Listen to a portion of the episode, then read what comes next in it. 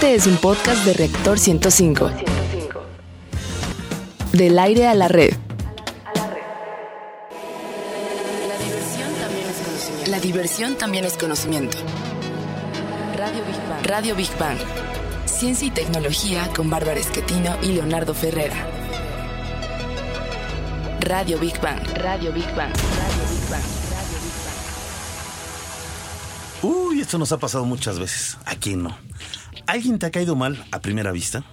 O le hemos caído mal, ¿eh? también no lo sé a primera vista. ¿Por qué? Y además ahí tiene, y tiene una este, respuesta científica también. ¿eh? Escríbenos a nuestras redes o llama a nuestros números. Más adelante leeremos tu respuesta. Y bueno, ahora sí, los saludamos formalmente. ¿Qué tal, amigos? Es un gusto, como siempre, el saludarlos. Están en el lugar y a la hora indicada. Esto es Big Bang Radio, donde la diversión también es conocimiento y transmitimos, como siempre, en vivo en Reactor 105 FM. Les invitamos a que se queden con nosotros esta hora, porque está garantizado que vas a aprender algo nuevo de una manera ágil y divertida. Y les saludamos con el gusto de siempre, sus amigos Bárbara Esquetino y mi querido Leonardo Ferrea. ¿Cómo estás? ¿Cómo estás, Barbarita? Sí. La voz y sonrisa más hermosa, hermosa del este. Hombre, ¿Cómo muchas estás? gracias. Que Dios te conserve el oído. Bueno, Ándele, el oído y la vista, ¿no? Mejor. Queridos bigbanianos, qué gusto saludarlos. Niño Godzilla, nuestra mascota oficial. ¡Ah! También saludamos a nuestro corresponsal, el ruso de Rusia, Big Barliovsky. Al grillo afónico. Oye, por cierto, grillo afónico, te pidieron unas mañanitas en un momentito más, vamos a hacerlo. Y la cúcara voladora. Hay recuerden a nuestras líneas de contacto, 5601-6397 y 5601-6399. En Facebook nos encuentras como Big Bang Radio y en Twitter como Big Bang-Radio 1. ¿Y cuál es el menú de hoy, Barbarita? Oye, ¿decimos de una vez las felicitaciones o qué hacemos, Leo? Al- ¿A ratito? Sí, como vayamos con los.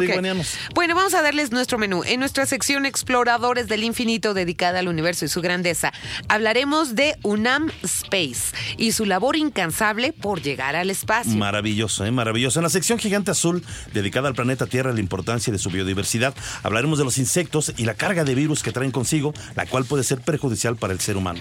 Bueno, pues en la sección Materia Gris dedicada a los principales avances de los laboratorios y los principales proyectos tecnológicos, hablaremos de un tema bastante mórbido. Te platicaremos de qué se tratan las ciencias forenses. Ah, no, miedo, miedo. En la sección Construyendo Puentes, dedicada a los grandes personajes de la historia y los logros del hombre por alcanzar sus sueños, hablaremos de los festivales más hermosos de diciembre en México y en el mundo. Y para cerrar, como siempre, bien y de buenas, en nuestra sección Divulgando Humor, donde lo más inverosímil, raro o curioso también es ciencia, hablaremos de por qué nos cae mal la gente. También hay una razón científica para ello. ¿Yo te caí bien o mal? Me caíste bien, Ah, ¿cómo bueno, no? la ¿Cómo libre. no? Si no, no Sí, estaríamos haciendo este programa, ¿verdad? Sí. Sobre la torre de vamos a nuestra primera sección. Exploradores del infinito. A ver, a ver, chicos, ahí va. Bueno, y también la pregunta para ti. Yo no conocía de esta universidad, pero yo quiero saber si tú sabes cuál es la misión de la International Space University. Eh, no, tampoco, fíjate que no, ¿eh? No, fíjate que no, ¿eh? Bueno, primero les cuento, digo, para que nos demos un ligero quemón, que en esta universidad desarrollan a los futuros líderes de la comunidad mundial espaciales, o sea, que irán al espacio. Muy y bueno, bueno. proporcionan programas educativos interdisciplinarios a estudiantes y profesionales espaciales en un entorno, pues, en un entorno, no torno, en un entorno internacional e intelectual. En un terreno, pásame el Sí, terreno. sí. Pero mira, no solo eso, también en un foro internacional neutral para el intercambio de comentarios e ideas sobre desafíos relacionados con aplicaciones espaciales. Y fue inaugurado esto en 1995, con la visión de un futuro pacífico, próspero e ilimitado, a través del estudio, exploración y desarrollo del espacio para el beneficio de toda la humanidad. Bueno, pues este lugar suena fantástico, ¿no? Es donde los estudiantes y profesores de todos los orígenes son bienvenidos, haciendo y nutriendo la diversidad cultural, la filosofía, el estilo de vida, la formación y opinión, pero también es una institución que exige excelencia académica. Por ejemplo, los aspirantes son evaluados con base a sus calificaciones. Ya, pues no, entonces pachanga, digo, pues también. Sí. También hay que calificar, Sí. ¿Verdad? Bueno, además los estudiantes deben de contar con una licenciatura o equivalente y también se les da preferencia a quienes tienen ya experiencia profesional en áreas relacionadas con la, con la industria o la investigación, las cuales se pueden aplicar al espacio. Y les invitamos a escuchar nuestra siguiente cápsula en voz de Rogelio Castro. Estudiantes de la UNAM ganaron el premio Hans von Mullo gracias a que los alumnos de la Facultad de Ingeniería diseñaron al robot rover de aproximadamente 22 kilogramos con un valor aproximado de 200 mil pesos para encontrar y recolectar de forma autónoma muestras de un campo espacial marciano para posteriormente ser analizados. Desde hace más de cuatro años, UNAM Space ha participado en diversas competencias realizadas por la NASA con el sueño de llegar al espacio. Big Bang. Bueno, ahora les vamos a platicar, eh, para que vean que estamos en vivo, y asocia, ¿qué asocia a la UNAM? A los chicos de UNAM Space con la International Space University. Pues resulta que estos chicos, que son bien cerebrito, eh, de la UNAM Space, tras darse a conocer en el Congreso Internacional de Astronáutica, realizado en Guadalajara, Jalisco, fueron seleccionados para participar en el programa Hemisferio Sur de. Estudios del Espacio, organizado por la International Space University y la Universidad del Sur de Australia. Estos son buenos estudiantes, ¿eh? Sí. ¿Tú fuiste buen estudiante, Barbarita? Sí. Oye, no, no, no, yo rápido, Sí. perdón, rápido. Sí. Yo una vez vi la boleta de calificaciones de Barbarita. Muchas. Bueno, muchas. vi, sus boletas. Sí, porque no nada más fue un es grado, ¿verdad? Mentira. Puro 10. Yo le digo, ¿cómo le hiciste? Le digo, ¿eras una nerd o, o- o- o es exceso de inteligencia? ¿Qué es? ¿Qué? qué? Pues ya ven, uno lo que se hereda no se usa. Cálmate. ¿Para qué toqué el tema? Vamos a tener una semana que. ¿Cómo estás? Bien, chicos. ¿y tú? A ver, ya. Volvamos a estos chicos de la UNAM, de Space University. Es la primera vez, fíjate qué importante es esto. Es la primera vez que un grupo de mexicanos son seleccionados para este programa, que tiene como objetivo el develar el área multidisciplinaria del espacio de la mano de los más importantes personajes de la actualidad en el espacio. Los estudiantes de la UNAM, que tienen entre 22 y 29 años, han pasado gran parte de su vida estudiantil. Mira, habíamos entrado tú y yo ahí. Sí, ¿verdad? Sí, Eh. en la investigación eh, científica y tecnológica, además de la difusión y divulgación de ciencias de ingeniería espacial. Y saludamos vía telefónica, está nuestro querido amigo representando al equipo de eh, UNAM Space. UNAM Space, Luis Ángel Castellanos Velasco. ¿Cómo estás, Luis Ángel? Hola, muy bien. ¿Y ustedes cómo están? Pues bien. Oye, a ver, primero nos acabamos de enterar que, pues parece que sí se nos va a Australia, ¿verdad? Pues parece que sí nos vamos. Todavía nos falta. Aquí a la vuelta, ¿eh? Nada más. Ya estamos casi, es el, el 5 de enero, nos estamos subiendo al avión. Órale. Como son dos días de vuelo, entonces hasta Sí, el, sí. el domingo llegamos allá. Qué Qué barbaridad. maravilla. Yo, yo quiero preguntar, a ver, ¿cuántos son los chicos que forman el equipo de UNAM Space? UNAM Space son 10 personas. Diez personas. Eh, ¿Compuestos por? Son, bueno, son oh, nueve hombres, Ajá. ocho hombres y dos mujeres. Todos son de ingeniería. y estudiantes todos. Sí. Ahora, aquí la pregunta es, ¿cómo lograron ser tomados en cuenta? Ya sabemos que se dieron a conocer en Guadalajara, en Jalisco, pero eh, tienen ya, eh, bueno, estaba leyendo ahora sí que su currículum vitae, y tienen ya un largo historial que ganando concursos y, y- y luchando por un lugar. Sí, pues ha sido un trabajo de muchos años. Desde el 2011 muchos hemos estado ya juntos trabajando en este tipo de proyectos y pues eh, la invitación de parte de la International Space University pues fue prácticamente eh, en vivo y en directo estando allá en Guadalajara se acercaron con nosotros y nos invitaron a aplicar porque pues decían que estaban interesados en nuestro trabajo. Qué padre. Oye, en verdad que yo siempre he dicho que hay que cacarear los logros y no es la primera vez que eh, la UNAM eh, o estudiantes de ingeniería o de alguna otra facultad destacan en cuestiones eh, aeroespaciales. Eh, por ejemplo, hay que recordar que Curiosity, que está en Marte, este robot, pues finalmente, pues eh, un grupo de mexicanos y de la UNAM, pues tuvo que mucho que ver en la construcción de este robot. En fin, pero además hay otros proyectos que están en la NASA este y que han sido obra pues de estudiantes y, y, pues tú eres, formas parte de ese selecto grupo, ¿no? Sí, pues la UNAM nos ha dado un montón de oportunidades para participar en estos proyectos. De hecho, el primer satélite mexicano que, que se hizo fue en la UNAM. Y UNAMSAT, ¿cuál fue UNAMSAT 1? ¿Cuál fue? Sí, fue hace unos 30 años, un, proyecto de la universidad, se aprobó un proyecto espacial y la UNAM fue la encargada de hacer ese primer satélite que fue lanzado al Así es. espacio, salió Nerivela, el primer astronauta mexicano, Claro, entonces claro. Ya. Que ella es cuate del programa. Ay, sí. Sí, es, es recuate nuestro, ¿eh? Sí. Es bien cuate, ¿eh? Sí. Oye, ay, perdón, perdón. Esto es importante. Ustedes, eh, evidentemente, son estudiantes.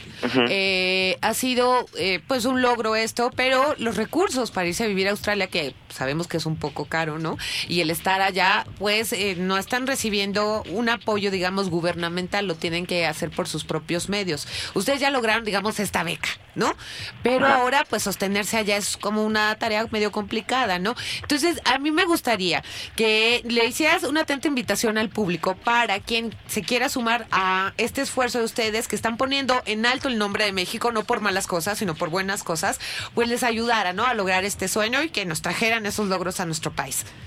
Claro, pues mira, te cuento, te platico cómo está el programa. Sí. Eh, la beca que recibimos consta ah, del 50% de lo que es el costo del programa.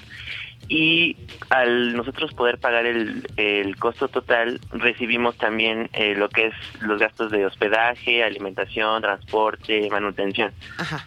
Entonces, el 50% de eso ya lo tenemos. Con cubrir nosotros el otro 50% ya estamos cómodos, seguros, tranquilos y estudiando en Australia.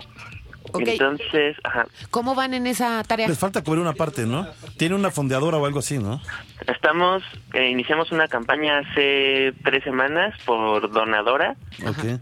Este, es una misma plataforma que Fondeadora, pero esta es Donadora porque es una causa social. Ajá. Ok. Y ahí nosotros eh, pues compartimos con los demás de lo que se trata del proyecto y tenemos opciones para que puedan hacernos una donación, pueden hacerlo desde 10 pesos, desde 50 pesos se llevan ya recompensas, es que es desde postales de Australia, llaveros de Australia, Ah, que los podamos llamar desde por Skype y desde allá para que les platiquemos cómo estamos este fotos, playeras, tazas, bueno, dependiendo el, el monto con el que nos quieran ayudar. Entonces, para poder apoyarnos es entrar a la página de donadora mx.mx y buscar eh, mexicanos a la conquista del espacio, ese es el nombre de nuestra campaña. Rápidamente, antes de despedirnos, ¿cuánto les falta por reunir? Nos falta aproximadamente, y si mis cálculos no me fallan, como 400 mil pesos. Ah, nada más. Ay, sí.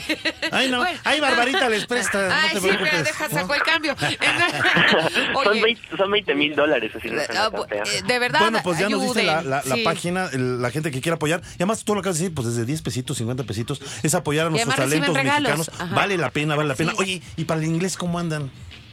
Very well, very well. six, ¿eh? Very well, very well. Sí. Aquí con Barbarita Very- Esquetino, very, Bárbara very. Esquetino School, inglés al instante. Es buena, es buena, ¿eh? No, One, two, pues, three, four, five, six, muchas gracias. Apoyemos a UNAM Space con eh, Métanse a Donadora y muchísimas gracias. Te mandamos un abrazo, mucha suerte, Un chicos. aplauso a estos muchachos, Bravo. pena. Igualmente. verdad. Muchas Felicidades, gracias. muchas, muchas, muchas gracias. Muchas gracias. Ojalá y a ver si podemos comunicarnos desde allá. Oye, sí, programa. Fantástico. Así le hacemos, aquí, Sí. le, aquí le hacemos al inglés, no te preocupes. hay que- Vale. Pero Sí. nos contactas, ¿eh? Ya que estén allá, ¿va? sí, los contacto y a ver si hay algún Oye, astronauta por oye, ahí. oye, órale, sí, también me que gustó. Si nos mandan dos llaveritos por ahí, los damos Oye, al público. Ah, sí, para el público. Órale. Bueno, ¿no? Sí, pues estaría bien. Bueno, si quieren, pues bueno, ya. pues ya si que- no pueden, ya. Oye, ok. pero- Ceci Mazares me quedo viendo así como, como ojos de, de- Eres un mendigo. Besitos, felicidades, abrazos, Igualmente. gracias. Sale. A ustedes. Oye, Bye. me vieron Bye. feo, me vieron feo. Bueno, ya, para, para que se te quite el trago ar- amargo de la mirada fulminante de Ceci, vamos a terminar la sección Exploradores del Infinito con Big One al momento. Y bueno, en diciembre de 1957, los profesores de la Escuela de Física de la Universidad de San Luis Potosí Lanzan el primer cohete sonda mexicana para conocer las propiedades de la atmósfera. Y vamos ahora a nuestra siguiente sección. Gigante azul. Bueno, yo no soy médico y en este momento están interrogando a, nuestro distinguido especialista, pero ahorita lo voy a presentar. Y bueno, la pregunta es para ustedes, para ustedes, queridos amigos big Banianos y equipo que nos acompaña. ¿De dónde creen que eh, provengan, perdón, la mayor parte de los virus? Yo no sé, pero quiero investigarlo porque tengo dos meses con una gripa que me va, me viene, viene, va, va, viene. Yo no sé si era producto. ¿No será alergia? Pues no sé, no sé si es alergia. Ay, yo ya evaluándolo, ¿no? Es una Yo no sé, alergia. cuando, cuando me regañas de más me pongo peor, recaigo, no, no Bueno, sé, algo traigo, A algo ver, traigo. Si allá ustedes eh, que están eh, pues, escuchándonos a través de la radio contestaron que por las bacterias, en parte es cierto. ¿Por qué? Eh, pensarían que, más bien, ¿qué pensarían de un resultado de un estudio que acaba de ser publicado, en donde nos dicen que los virus en su mayoría provienen de los insectos y los gusanos? Vamos a desentrañar este caso. ¿Gusanos? Pues que tienen alas o qué. Pues no lo sé. Así, ¿cuándo- no lo rodeados de gusanos? Ahí viene un gusano, hazte pa' acá. Algo así, Pues a lo mejor se embarran en tu comida y ya te pegan un virus. O de repente, no sé, levantas la cabeza de la almohada, mira un gusanote. Ahora Bueno, tienen muchos, muchas bacterias nuestras almohadas y nuestros colchones y eso. Ah, pero ya no lo va a decir el doctor. Tú sigue. Bueno, este estudio fue llevado a cabo por la Universidad de Sydney y el Centro para el Control y Prevención de Enfermedades de Pekín. Para hacerlo se valieron de la tecnología, la cual también les proporcionó una nueva y poderosa manera de determinar qué patógenos ocasionan enfermedades en las personas. Y bueno, el profesor Edward Holmes, quien dirigió al equipo de Sydney, explicó que la investigación reveló que los humanos están rodeados de muchísimos virus en la vida diaria y esos organismos se transmiten con mucha facilidad a los seres humanos. Bueno, aquí la cuestión es que estudiando a los invertebrados, estos llevan un extraordinario número de virus y que la mayoría de estos son los que infectan a los vertebrados, incluyendo a los humanos, con enfermedades como la gripe. Te digo que yo ahí traigo algo raro. A ver, ¿qué nos lo Yo digo es un gusano rojo o algo así, que se deriva de los insectos. Gusano rojo, ¿no? ¡Qué horror! Pero ¿qué les parece si escuchamos más información en nuestra siguiente cápsula? ¿Con qué nos- El estudio Redefiniendo la biosfera del ARN invertebrado se publicó en la revista Nature. Sugiere que los virus del ácido ribonucleico, conocido como ARN, cuyo papel principal es llevar instrucciones al ADN y en el cual es probable que existan en todas las formas de vida celular. Es notable que los invertebrados, como los insectos, lleven en ellos tantos virus y que nadie se habría dado a la tarea de estudiarlos antes, y esto asombra porque la mayoría de ellos no había sido asociado con anterioridad a enfermedades humanas. Big Bang. Ok, ok. Y bueno, según datos de la Organización Mundial de la Salud, la OMS, aproximadamente más de mil millones de personas se infectan y desarrollan anualmente enfermedades transmitidas por insectos. Y de estas personas infectadas, desafortunadamente más de un millón fallecen. Bueno, algunos de los virus más peligrosos y digamos populares son la enfermedad de Chagas, ya lo hemos escuchado mucho, la fiebre hemorrágica de Crimea, Congo, dengue, tripaciomasis. ¿Qué? Espérame. A ver, Eso, este, a ver, Bárbara. es- No, es- que lo diga el doctor. Que... A ver, y dengue y Tripanosomiasis. Eso, ¿Ves? muy bien, Yo bravo. sabía que usted podía, doctor. Yo le di chance, no creo que. Paludismo, filiarasis linfática, oncocercosis, fiebre amarilla. Y para platicarnos más ya al grano, porque no me salen estos nombres raros, está con nosotros el doctor, el infectólogo Juan Francisco Galán Herrera. ¿Cómo está, ¿Cómo doctor? está, Muchas doctor? gracias. Gracias. por venir. Muchas gracias por la invitación. Oiga, doctor, me atacó el gusano rojo. En serio. No salgo. Tengo tres meses con unas gripas de aquellas que voy, vengo, vengo y voy, en verdad. Ahorita estoy bien. No me oigo mal, me oigo bien. Pero me siento así como ya, el que te tiene que evaluar es el doctor. Oye, pues ¿Qué tengo te que pasa? decirle mis traumas, y abrirle la No, boca y que me diga si me atacó el gusano rojo, crisis, ¿no? Aprovechamos Así es. consulta y entrevista, ¿no? Sí, mire doctor, vea. Ah, Doctor, bueno, bienvenido de nueva cuenta. Y le estaba platicando acerca de este estudio, pero usted me hizo una observación muy interesante, que se tiene que separar lo que son insectos y parásitos y qué otra cosa me Sí, dijo? eh, bueno, efectivamente los insectos son transmisores de una gran cantidad de enfermedades. Sí. No solamente transmiten virus, ta- transmiten también bacterias y pueden transmitir parásitos. Sí. Entonces muchas de estas enfermedades que mencionó hace un momento Leonardo son Sí, como precisamente... la del gusano rojo, sí. Exactamente, como la del gusano rojo. Son, eh, son por, producidas por parásitos, no Claro. necesariamente virus. Ahor- Ahora, por ejemplo, está el boom del dengue, zika, chikungunya, como eh, infecciones virales que están afectando a nuestro país y a gran parte del mundo. Pero tenemos otras parasitosis, por ejemplo, el paludismo, Claro. que es transmitido también por mosquitos y que también afecta a gran cantidad de la población. Oiga, Pero que está volviendo la lepra también he, he Sí, y, y si ustedes... Se, te cayó la mano. se te cayó la pierna. No. Cabe mencionar que este, no nada más son los mosquitos, los transmisores, también tenemos otros insectos. Está la chinche besucona, por ejemplo. Yo, la vi, yo la vi en la UNAM, es más... Ay, yo que era una vecina. No, no, no, no, no, no, no, no. no, no bueno. Ciérrale la puerta a esa chinche besucona. No, no, no, no, no. No, no, no, en serio. Yo la conozco, este, la, con unas pinzas la estuvimos observando y le sacamos este, eh, ¿cómo se llama? No, la, la, la Video. videograbamos Ajá. y todo. Está muy fea, está muy fea. ¿eh? Sí. También las garrapatas, por Claro, ejemplo, claro. pueden transmitir algunas bacterias. ¿En serio? Así es, la Es una vez se nos metieron, ya le platico después dónde las garrapatas. dónde? Sí. Campeche, en la selva. Pues donde se pegan las garrapatas, ¿no? Ahí donde las Donde arañas hacen su nombre. nido. Oiga, doctor, pero por ejemplo, ya muy en serio. Por ejemplo, Leo está diciendo un padecimiento que estoy viendo como muy recurrente en todo el, todas las personas que platico. Las gripas te duran mucho tiempo. No, yo ya estoy bien. Este, tú cállate. Eh, eh, la cosa es que, perdón, la cosa es que a veces duran mucho estos padecimientos. Entonces, a lo mejor es parte del entorno. No es que la persona, eh, digamos, esté baja de defensa, sino que el entorno le está afectando. Sí, ha- hay muchos factores que influyen en estos cuadros de repetición, por ejemplo, gripales. Sí. Aparte de que hay, son una gran cantidad de, de virus, no es, es nada más un solo virus de la gripa, por ejemplo, influenza.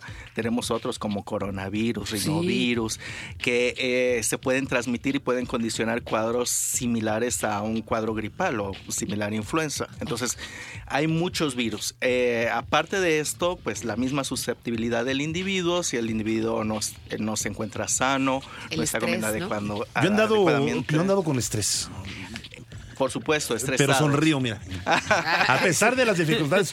Ya está plenamente demostrado que el estrés disminuye las defensas. Las defensas, Entonces, sí. estados de depresión también disminuyen las defensas del organismo. Entonces, eso ya está plenamente demostrado. Y también los factores ambientales, sobre todo los niveles de contaminación tan altos que existen. Oiga, Doc, Entonces, ¿y qué, qué recomienda? Digo, pues hay métodos naturales, evidentemente, ¿no? Que sirven mucho, ¿no? Vitamina C, vitamina A, en fin, ¿no? Para esta eh, temporada, ¿no? Bueno, podría decir que la vitamina C ya se ha demostrado que no tiene ningún efecto, pero serio? sí so- ¿No tiene nada? Qué bueno que nos lo ¿En dice. verdad? He vivido engañado. Siempre Todo- tomo. Creo que todo México se entere. A mí no me gusta el jugo de naranja, lo voy a decir. A mí no me gusta el jugo de naranja. Pero Pero, en estas la épocas siempre lo tomo.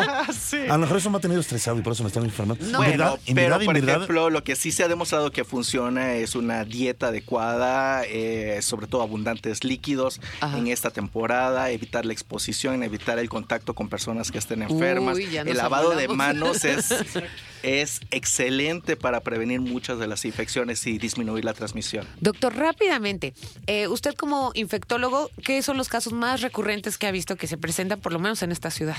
Bueno, en esta ciudad, eh, habitualmente ahorita vamos a entrar en la temporada de los cuadros gripales, entonces ya les había mencionado precisamente los cuadros de influenza, los Ajá. cuadros eh, que habitualmente, bueno, estos se pueden prevenir con una dieta adecuada Sí. eh, eh, y sin recibir ningún tratamiento Médico, digamos, antibiótico, por ejemplo. Sí. Entonces, porque eso es, eh, es terrible, todo el mundo se automedica. Medica, sí. Entonces, muchos son condicionados por virus y estos virus pues no tienen este realmente eh, algún tratamiento específico, exceptuando algunos virus como el de la influenza, por ejemplo, que sí requiere un tratamiento antiviral, pero no requieren, por ejemplo, un, an- un antibiótico que Claro. es para bacterias, que, Claro. son, difere- que son diferentes tipos Por eso de es tan importante que no se receten, ¿verdad? Porque Así pueden es. complicar eh, el asunto, ¿no? Así es. Entonces, las infecciones respiratorias ahorita, hoy por hoy, representan una carga importante de enfermedad en nuestro país. Ah, qué y vienen las neumonías, las otitis medias, las rinosinusitis, por ejemplo, los cuadros gripales. Entonces, eso es lo más recurrente en estos momentos, ¿no? En esta temporada. Perfecto, doctor. pues ya sabemos. Jugo de naranja, ya no, entonces, ni modo. Oiga, doctor, antes de Eh. despedirnos, ¿dónde lo podemos localizar? Por supuesto, eh, pueden contactarme a mi correo electrónico, es drpegalan.gmail.com. Pegalan. Y a- ¿Otra vez? DR de doctor, de doctor como de doctor. doctor. DR. pegalan.gmail.com. La P es de Francisco. y Galán, el P apellido. de Paco. Ah, de- sí, yo le decía. Paco Galán. P, yo dije, P- Pafrisco, dije, Pafrisco. Se llama Pafrisco. Oiga, ¿algún teléfono, doctor, Sí, rápidamente? el 55 38 99 16 57. Muy bien. Oiga, doctor, rápidamente, ¿hay virus que se eliminan solos? Por supuesto, bueno, no se eliminan solos, los elimina nuestro propio organismo, Nuestros dependiendo de nuestro sistema Ah. inmunológico. Oiga, doctor, ¿y hacer gargaritas y esas cosas ayudan? Claro, Para para, que te distraigas. desinflamar.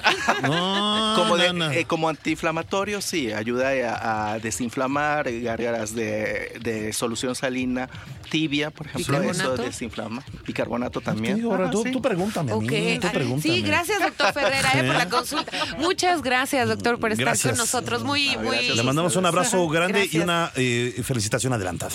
Gracias. Sí, qué lindo. Pues vamos a terminar con Big Bang al momento. Y bueno, pues tampoco hay que tenerle tanto miedo a los insectos, ya que muchos son benéficos para la vida en el planeta. Pero vamos a mencionar los que son muy comunes y nocivos para la salud. Las cucarachas, La las lotería. abejas, aunque son benéficas, también por ahí pueden traer cosas. Las avispas, las hormigas, aunque también son benéficas, también pueden traer por ahí algo. Mosquitos, pulgas, chinches, piojos. Las leishmanía. ¿Leishmanía? Es Leishmania. Leishmania. leishmania. Sí. Ya lo sé, lo estaba probando, doctor. A ver si... que son pequeños protozoarios que son causantes de úlceras, sífilis y lepra. No me quiero tropar a los leishmania. Yo ¿A los prefiero. el- tropar? No, yo prefiero el gusano rojo. Eso me da miedo, los leishmanía. Muchas gracias. Vamos a un corte. Adiós. Venga. Radio Big Bang. Radio Big Bang. Radio Big Bang. Del aire a la red. Escuchas un podcast de reactor. Radio Big Bang. Radio Big Bang. A ver, a ver, queridos Big Banianos. Ahí les va una pregunta. ¿Qué? ¿Qué? ¿Qué, qué pasó, Leo? Los- Pues el, el- Ah, sí, es cierto. Tenemos que presentemos ver, nuestra ver, espérame, siguiente espérame. sección. A ver, 3, 2, 1. Vamos a nuestra siguiente sección. Materia gris. Ahora No sí, manches, hagan de Barbarita. cuenta que no oyeron lo que oyeron. rojo. ya ven que se infecta uno. Bueno, ahora sí, ahí va la pregunta. ¿Saben o sabes aquí, mi querido Leo, ya que estás muy participativo, qué es lo que significa forense? ¡Ay, muerte! ¿No? No. Bueno, esto es un adjetivo en latín que quiere decir en relación al foro judicial. O sea, que ayuda a los tribunales en su misión de impartir justicia. Y esta ciencia existe desde el siglo XIII. En sí, la ciencia forense tiene que reunir evidencias que expliquen hora y fecha de la muerte, el arma del crimen y todos los detalles de cómo sucedió el deceso. Y para eso se vale de las áreas que la conforman, que bueno, son muchísimas: balística, criminología, et- eh, antropología, toxicología, psicología, psiquiatría, genética, biológica, medicina legal y odontología. Bueno, pues el primer libro sobre ciencia forense que se escribió fue hecho en el siglo XIII por un juez chino llamado Zhang Xi. Ah. Lleva por título Colección de casos de injusticia rectificados. ¿Qué es eso? Y trata de reglas, es lo que me estoy explicando, trata de reglas para que los médicos legistas no cometan errores o se corrompan. Se divide en 53 capítulos y 5 volúmenes. Oye, yo no sé por qué los títulos médicos de los libros siempre son los más complicados. Colección de casos de injusticia rectificados. No manches, o sea, es mejor, mejor cómo no cometer errores en ciencia forense o algo así rápido. En este libro, Sung Xi explica cómo realizar una autopsia de manera correcta y relata las diferencias entre los distintos tipos de muertes. Él fue el primero en documentar el uso de entomología for- forense. Entomología forense. forense. Ya lo sé, te estoy probando. Barbarita. la cual usa, la Ya. cual usa a los insectos y otros artrópodos en investigaciones criminales. Fíjense qué interesante está esto. ¿eh? Sí. Al conocer los insectos que afectan a un cadáver, se ayuda a reconocer el lugar y el tiempo de la muerte. Vamos a escuchar más información de un forense mexicano que está revolucionando la ciencia forense. El odontólogo forense Alejandro Hernández Cárdenas, de 55 años de edad, quien trabaja en el Laboratorio Forense de Ciudad Juárez, desarrolló la revolucionaria técnica de rehidratación de cadáveres a través de la cual se podrían recuperar las características de la condición original de la persona. El forense Cárdenas sumerge cadáveres en una tina con químicos especiales para rehidratar. Gracias a este proceso es posible revelar lesiones y volver a los órganos internos casi al momento de la muerte, procedimiento que puede ser muy útil para esclarecer casos criminales. Big Bang. Bueno, pues aquí la, genética forense o el estudio del ADN proviene del médico Alec Jeffries de la Universidad de Leicester en Inglaterra. En 1984 creó un medio para identificar a las personas a través de fragmentos de material genético.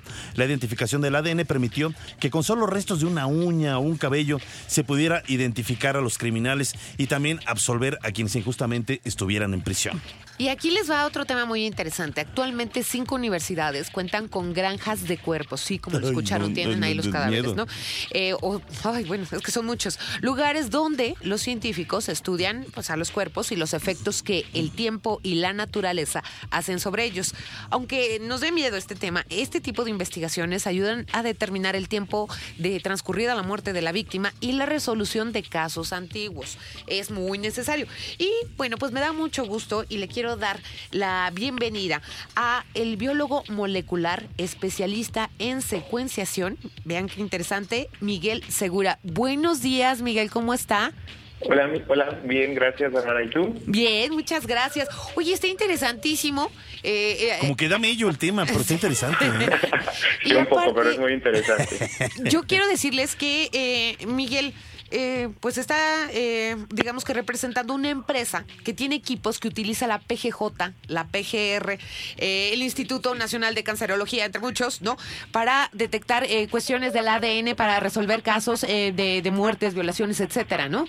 Exactamente, sí, exactamente. En, en realidad, em, Thermo Fisher, la empresa a que represento, Sí. tiene aparatos que son de alta tecnología que nos permiten obtener precisamente la secuencia del, del DNA de las personas.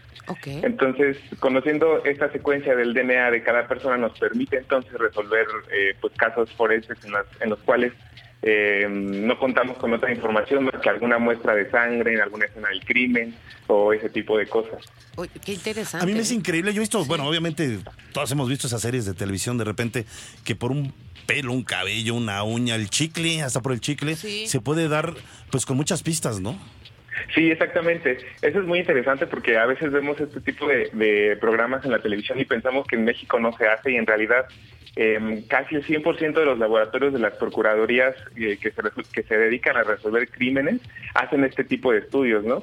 Y exactamente a partir incluso de huellas en un vaso, eh, un cabello que dejan en alguna escena de crimen, podemos obtener el perfil genético y entonces resolver casos Pero a por través ejemplo, de, esa parte a mí ADN. no me queda clara. Ok, vamos a suponer, encuentran el cabello del ladrón, un pelo ahí, ¿no? No, cabello, cabello. Cabello. bueno, perdón. el cabello. Ya. También un pelo, puede Sí, también se puede. Claro, hay También, otros casos que se tienen que resolver. Bueno, en el baño encuentran un pelo y en la recámara encuentran un cabello. Ya, A ver, lo concéntrate. Ok, ¿cómo pueden, ¿cómo pueden determinar? Yo sé que por ADN, pero exactamente cómo saber que es de tal o cual persona. Ah, ok.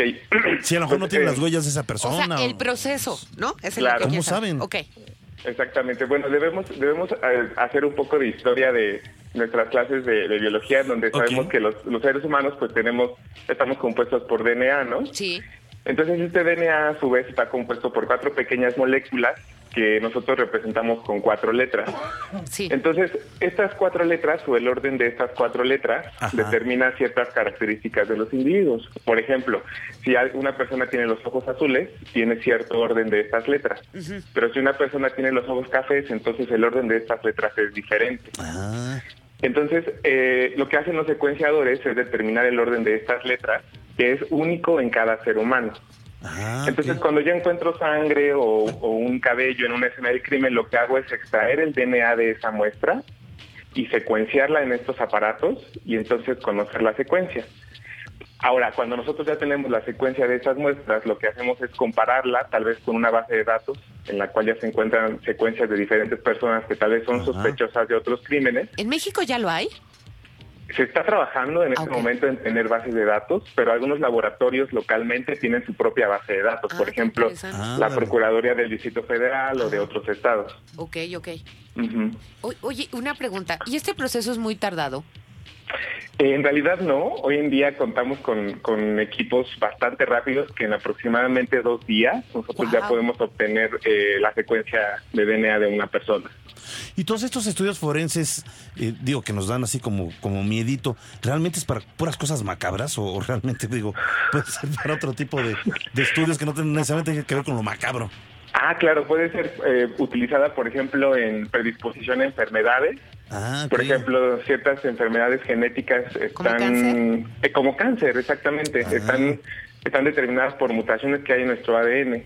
Entonces, si una persona quiere saber si tiene predisposición a cierto cáncer, puede hacer la secuenciación de su de, de su DNA Como y Angelina. Exactamente. Ok. Oye, qué interesante, ¿no? Eh, a ver, eh, un favorcito. Antes de despedirnos, yo quiero que Sí. nos des todos los datos, porque me imagino que habrá muchas universidades o, o particulares que se interesen en este tipo de equipos. Eh, Miguel, por favor, ¿dónde los podemos localizar y encontrar más información de ustedes? Ok, perfecto. Eh, pues en nuestra página de internet, que es www. eh, ahí pueden encontrar eh, la mayoría de los productos que tenemos. Sí. Y también les puedo dejar el, el teléfono de nuestras oficinas, Sí. que es 1500-5324. Y también si quieren les puedo dejar mi correo electrónico. Pues tú ya aprovechando. tú ven, venga, venga.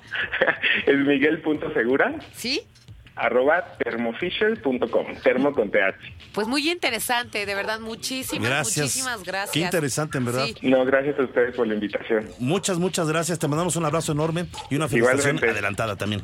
Muchas gracias. Que la pasen muy bien. Gracias. Hasta luego. Muchas gracias. luego. Bueno, pues concluimos la sección materia gris con Big Bang al momento. Los mejores amigos del hombre también le ayudan en las ciencias forenses. Los perros exactamente entrenados también pueden identificar cuerpos en descomposición. Y, y fíjese que esto es bien interesante. El olfato de, de un perro es un arma tan poderosa que son capaces de detectar, capaces, perdón, de detectar cadáveres que tienen muy poco tiempo de haber fallecido, o sea, casi inmediatamente que han fallecido, y así los pueden ayudar a encontrar.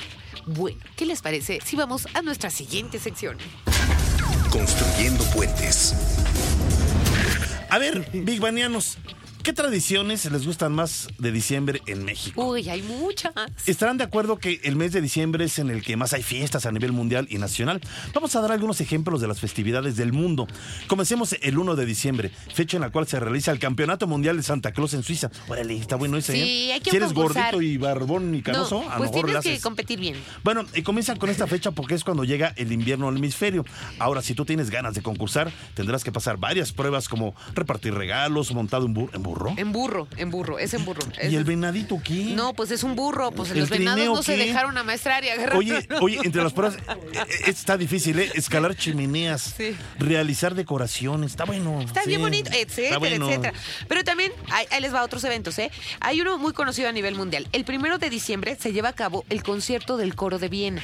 En este participan los niños cantores de Viena, ya lo habrán oído, ¿no? Un coro bien antiguo y renombrado. En su repertorio incluyen canciones sacras y música folclórica de otros países, pero a la gente en diciembre también, también le gusta correr. Y en Portugal se realiza el Maratón Internacional de Lisboa, donde atletas y amateurs de todo el mundo corren para ayudar a causas benéficas. El maratón se lleva a cabo el 2 de diciembre. Pero lo que si quieren es fiesta y además electrónica, vayan a Barcelona, España, donde hay un evento de fama nacional e internacional. Esto es el 4 de diciembre y comienza en la eh, Primavera Club. Si quieres seguir con la fiesta, vamos a Kuala Lumpur. Está un poco lejos, ¿no? Pero vamos. Sí, Sí. en donde se realiza un festival que lleva el mismo nombre. Ese empieza el 8 de diciembre y termina una semana después. Este es un festival callejero donde pueden encontrar malabaristas, payasos, titireteros, mímicos, en fin. Hijo. Y en México les recomendamos ir a la Noche de los Rábanos. Ándele. Esta fiesta se lleva a cabo en Oaxaca el 23 de diciembre. Ah. Pues los protagonistas son los agricultores y floricultores que exhiben sus diseños especiales realizados con rábanos. Y bueno, este festival tiene la particularidad de que dura solo unas cuantas horas y congrega a todos los habitantes de la ciudad para admirar las obras de arte de los participantes.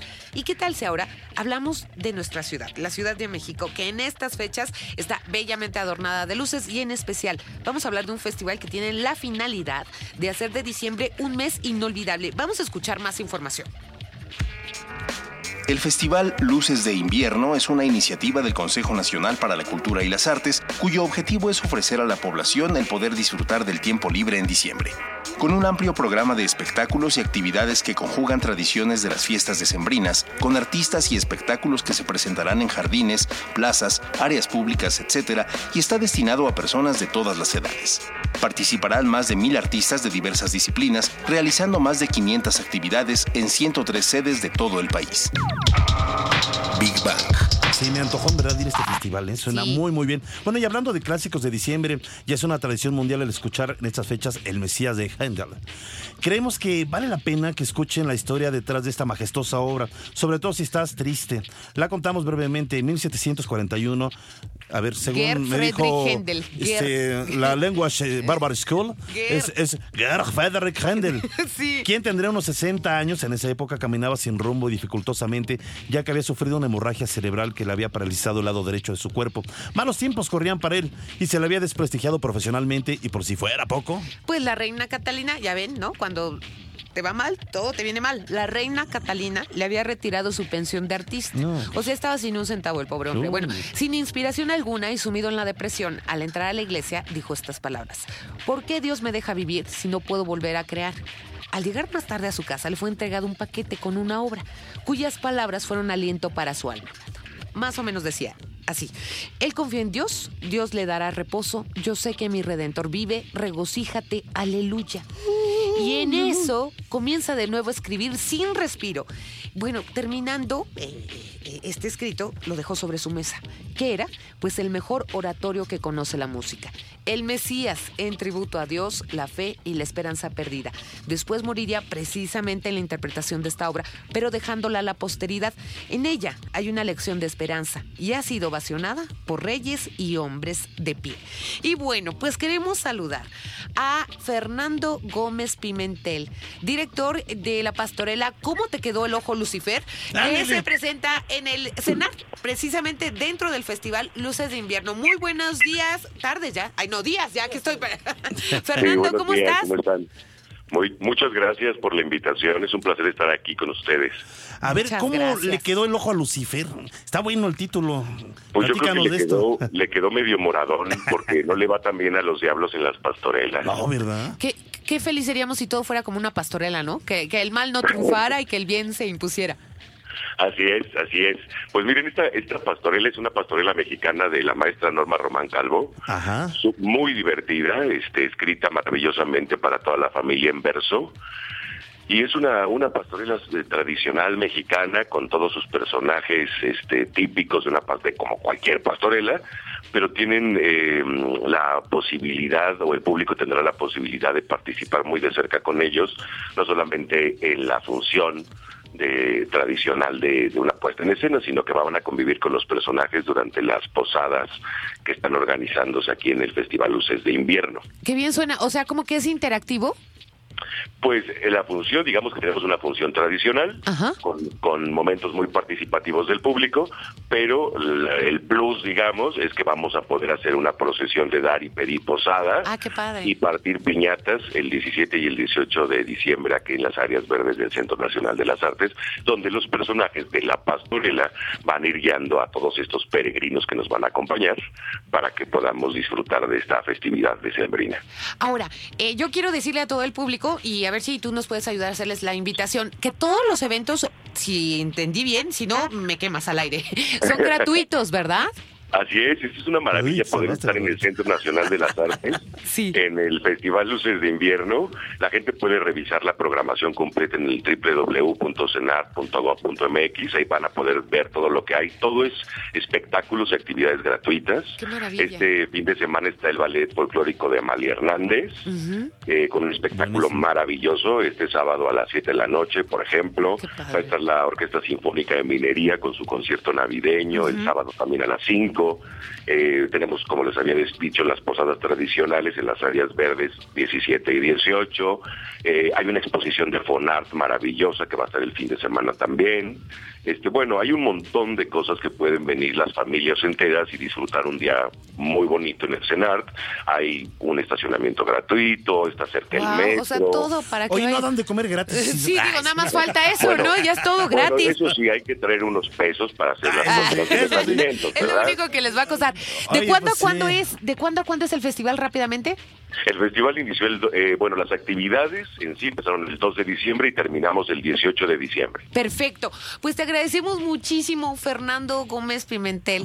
Eh, mucho éxito con la pastorela. ¿Cómo te quedó el ojo, gracias. Lucifer? Y bueno, estaremos en contacto con el CENAR. Muchísimas gracias. No, gracias a ustedes y tengan felices fiestas. Ay, Igualmente, gracias, muchas gracias, un abrazo gracias. muy grande. Pues vamos rapidísimo a nuestra siguiente sección. Divulgando humor. ¿Ustedes se han preguntado por qué nos cama la gente sin conocerla? Este tema, por más que lo nieguen, les ha sucedido en mayor o menor medida a todos. Dinos quién al primer vistazo ha despertado en ti sentimientos de rechazo. ¿Sabían que la imagen de alguien a quien estamos conociendo se graba en nuestro glóbulo frontal en tan solo 8 segundos? Pues sí, y para que lo sepan, es en este momento cuando analizamos sus rasgos por medio de la memoria, neuronas y conocimiento, que determina si esta persona es agradable para nosotros o no. Por ejemplo, perdón, la proteína llamada complejo de histocompatibilidad, que en pocas palabras es nuestro sistema inmunológico, realiza una interpretación sobre la compatibilidad genética con el sujeto que te cae mal. Ándale, memoria. Haz de cuenta que tu cerebro escanea los rasgos físicos y tono de voz de la persona que acabas de conocer. En ocasiones tu memoria te puede traicionar, ya que hace un repaso de quienes te hicieron la vida de cuadritos. Y si esta nueva persona tiene rasgos similares, pues en automático, ¡paz! cae de tu gracia. El tono de voz, ya lo dijeron los bigbanianos, los hombres evalúan más rápido si les gusta el tono o no de una persona, mientras que las mujeres se complican un poquito más porque Uy, checan no. el manejo de las palabras, el tono de la voz, el énfasis. Y por último, y aguas con esto, bigbanianos, la risa. Con ella puedes agradar o desagradar a alguien. Escuchemos la siguiente información. Presumir a ti tú agradas con tu risa siempre. Ay, no, La Universidad Complutense de Madrid asegura que la información obtenida de una persona no es tan importante como sus gestos, postura, apariencia, expresión y mirada. Un 60 o 70% de lo que comunicamos se hace de una manera no verbal. La neurología empática es aquella en la que en 300 milisegundos el cerebro procesa y analiza la imagen de alguien. La imagen de un individuo desconocido va a las llamadas neuronas espejo, quienes se encargan de generar, interpretar y expresar las emociones propias y las de los demás con quienes de alguna manera interactuamos. Big Bang.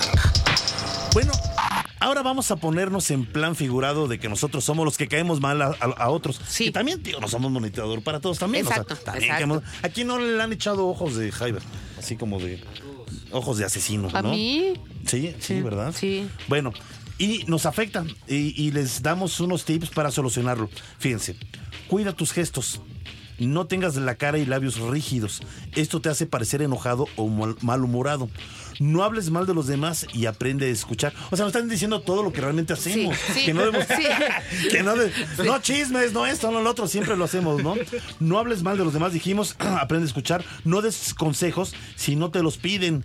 No acuses a los demás y tampoco les eches la responsabilidad de tus decisiones ni de tu vida. Sí, Oye, no, hombre, es que hay gente que llega contigo y te avienta el muerto encima. o sea. Bueno, sé auténtico, muéstrate como eres, sé Mm. tolerante, sé limpio, cuida de tu arreglo, ten actitud abierta, trata de ser simpático sin caer en excesos, porque los graciositos como Sí, caen gordos, ¿eh?